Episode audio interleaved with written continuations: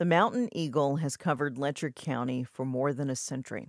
And when historic flooding hit about two weeks ago, the paper's small staff did what it's always done tell the stories of the region and the people who live there. WFPL's Stephanie Wolf stopped by its office in Whitesburg. Do you want to get your paper? Uh, sure. Okay. The Mountain Eagle has been free since the floods.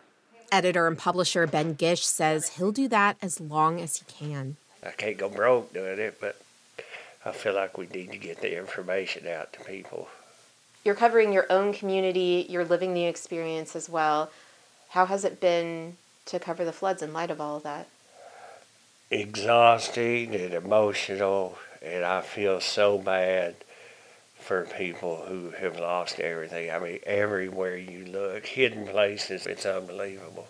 Gish took over the paper's operations from his late parents, who spent their entire journalism careers in Kentucky. They bought the paper in the uh, fall of 1956 and uh, took over January 57. Then the 57 flood came, which before this was considered the worst, but this is 10 times that.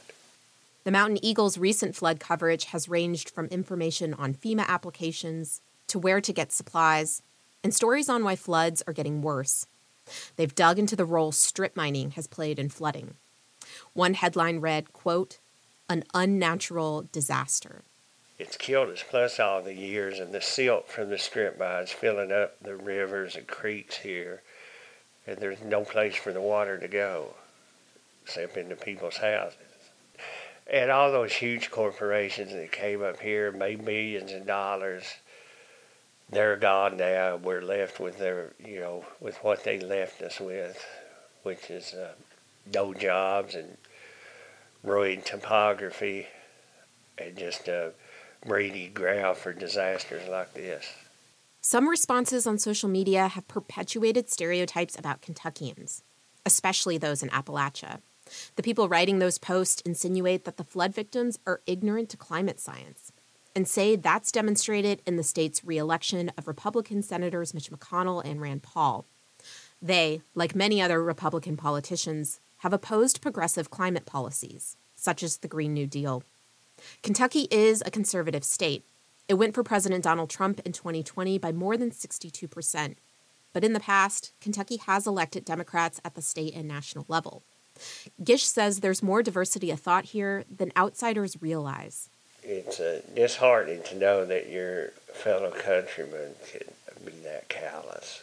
Do you feel like you're also part of sort of this larger push to tell a much more complex and nuanced understanding of the people of this region? I was kind of taught by my parents to do that.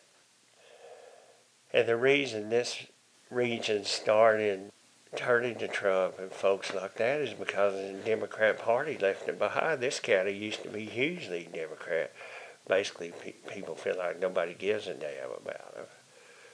A lot of people have worked really hard to make these towns livable and nice and tourist friendly.